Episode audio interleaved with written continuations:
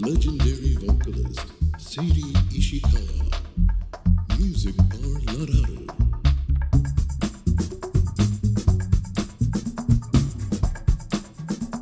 Stay tuned.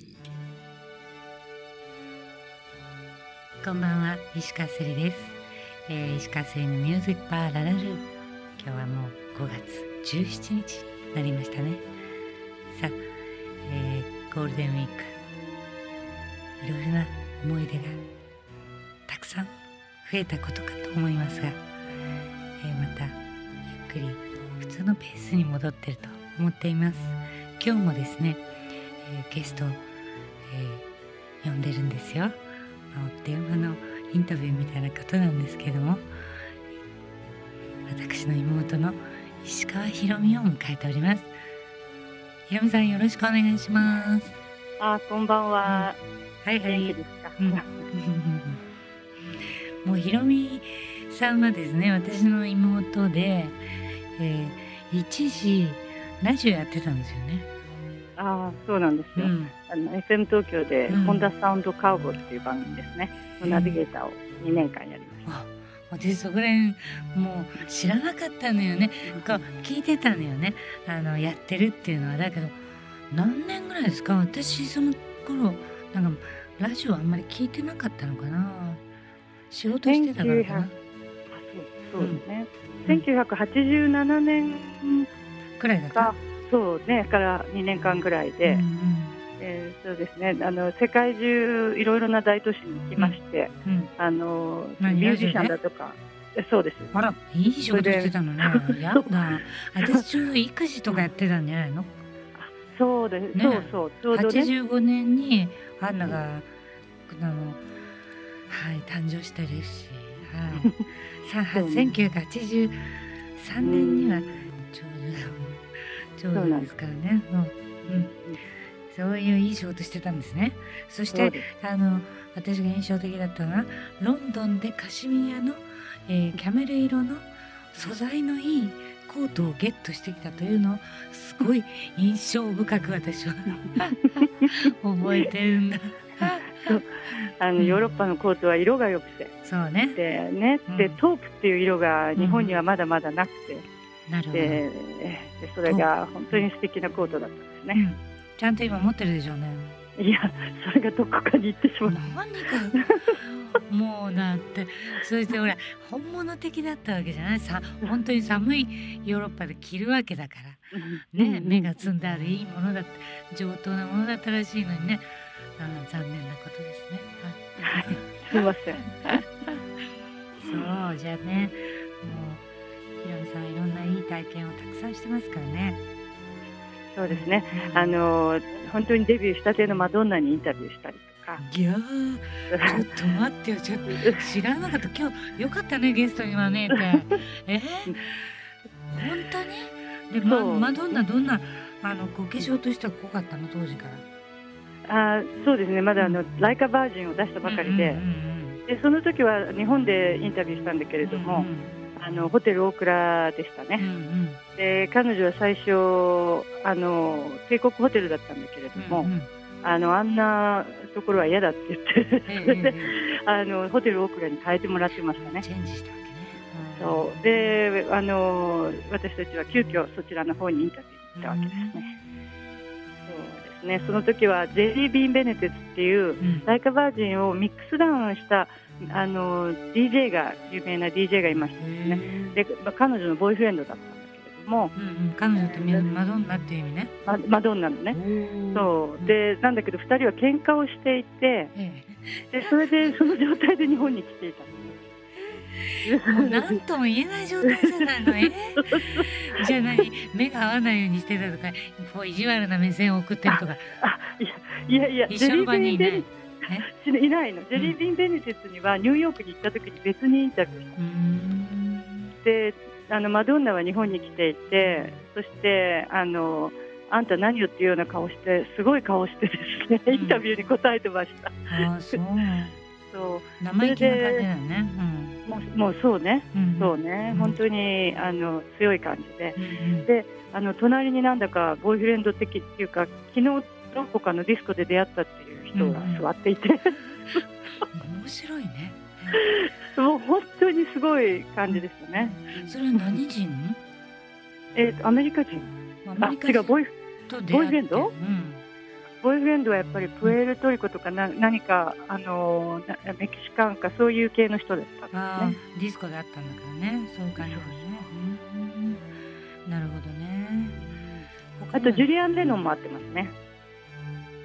ジュリアンレノンってあのレノンの子供、そ長男、うそうなんね。息子。そう息子え、息子にいくつぐらいだったの？あの頃はまだねジュリアン・レノンが最初のアルバムを出した時にうん。やはりあの、えっと、ロンドンであったのかな？それってあの10 19とか20とか23とかに頃合い的にはどんな感じ？えーまだ若かったですね、うんだから、まあ、私も20代だったということはうん相当前の話なんだけども、うんうんもちろん、あのー今のね、小野洋子との間のショーンちゃんよりも年がえー上なわけですから、ね。うん。でショーンがもう40代だからね、う、そう。ん。そんなに年は離れてない、少し下の感じだったかなと思うんだけども、うん、穏やかな喋り方をして、ジョン・レノンにすごい声が似てるなっていう、あそう、うん、やっぱりねその DNA 的な何かがありますよね。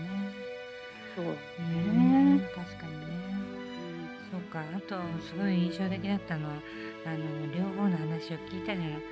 えっと同時期にうんミック・ジャガーがローリング・ストーンズの楽屋とか、あでポール・マッカートニーの楽屋とか行ったんだっていうような話とかねいつもいつも盛りだくさんにお土産話をいただいているって感じ。そうですね。そうですね。それは日本のね東京ドームでのうんコンサート、来日コンサートのバックステージの通訳をした時に、そうね。あの、えー直接ご本人たちにお会いしたうんですね。そうそう。だけどやっぱりこの私がこの2年間のそのあなたのその東京 FM のそういうのをあまり聞いたことがないっていうのがちょっと敗因だったわね。今みたいにタイムフリーとかねいろいろ便利なのがあればね聞き逃して聞いたりできるじゃない、そう、80人、大体78人かぐらいだったと思うけれども、うん。アーティスト、プロデューサうん。ーあーなどの、あの、その海外にパリとロンドン、そう、パリ、ロンドン、ニューヨーク、ロサンゼルスに取材に行ってインタビューしたんですね。あと東京。うんうんインタビュー番組そう、インタビュー番組だったの。そうなんだ。まあ本当にね、あのトークとかそういうのが好きですからね、ひろみさんはね。いや、うんそうでもないバッチリこのあった 番組だなって。でも一回さ、ちゃんとさ、アルバム一枚作ってんだよね。そうですね。ね。そのちょうど87年、そうそう、87年に私のアルバム、あ、87年だったんだ。うん、そうです。うんうんで87年に気合っていうアルバムをうん。1枚、うん。そうなんまあやね。ね、うん。矢野誠さんにプロデュースしていただいて、あの作曲に作詞作曲に、まああのうん。加藤和彦さんですとか、うん。それから大沢秀なんだっけうん秀幸さんじゃなくて名前わかんないそれからあと佐野元春さんですとかそれから泉谷しげるさんの詩ですね。あーそうあのそうそうたる人々に書いてうんうんうんうんそうなんだよね。あの気合はあの今でもあのなんかひろみさんやらないんですかって滝田が言ってますよね相変わらず。ここだけの私たちの知り合いの若い男の子若い男の子っても彼だともう30ぐらいにはなるんだろうね。あああ30になるかならないか。ーあそんな若い人がね聞いてくれてるそうよ。知ってるでしょ？滝田って。あ、まあはいはいはいはいすよね。うんあはい カリスマ滝田。はい。そうね。で、うん今日はほとんどなんかあのちょっといろんな曲をねリクエストしてもらったりししようと思って、えー今日は選んでもらっちゃいましたね。はいありがとうございます。うんうん。とその選曲も楽しみにしてるんです。そうですねうんじゃあ一曲目がブルーハワイでしたか？そうですねやはりうん。うん。ハワイの音楽といえばここからじゃないかっていううん。あのもちろんそのネイティブハワイもあるんですけれども、ハワイのイメージとしてこの曲を聴いたら、このブルーハワイってあの病床っていうか病院で母に聞かせてあげたんですよね。ブルーハワイね。やっぱプレスリーを最初ちょっと聞いてもらったらこうすっごい気持ちがほぐれたみたいな。全然顔色が変わったでしょで本当に音楽セラピーってあるんだなっていうね。うんうんうん。確かにありますね。うん。でこの曲は特に本当に癒される、うん。夢の中に行くみたいな気分になります。それそれすごい思ったのはねこの自分の年頃がもう分からなくなるんで当時のことを思い出したりして。そう思わない？そうね、母音楽っ80ての。ね母がね。うんうん。やっぱもうふわとそこに戻っちゃうんじゃないかなっていうくらいの感じをしましたけどね。そうですプレスリーを聞いね。たりするとさね。本当に良かったなと思った出来事でしたね。ね、だからお見舞いにはお花と音楽がいいかもしれない。うんそうそう。そうね。うん。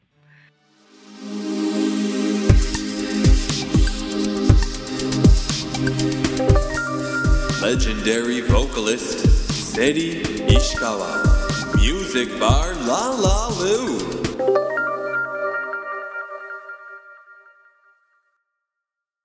ラ FM Podcast. ラブ f m のホームページではポッドキャストを配信中スマートフォンやオーディオプレイヤーを使えばいつでもどこでもラブ f m が楽しめますラブ FM.co.jp にアクセスしてくださいね Love FM Podcast.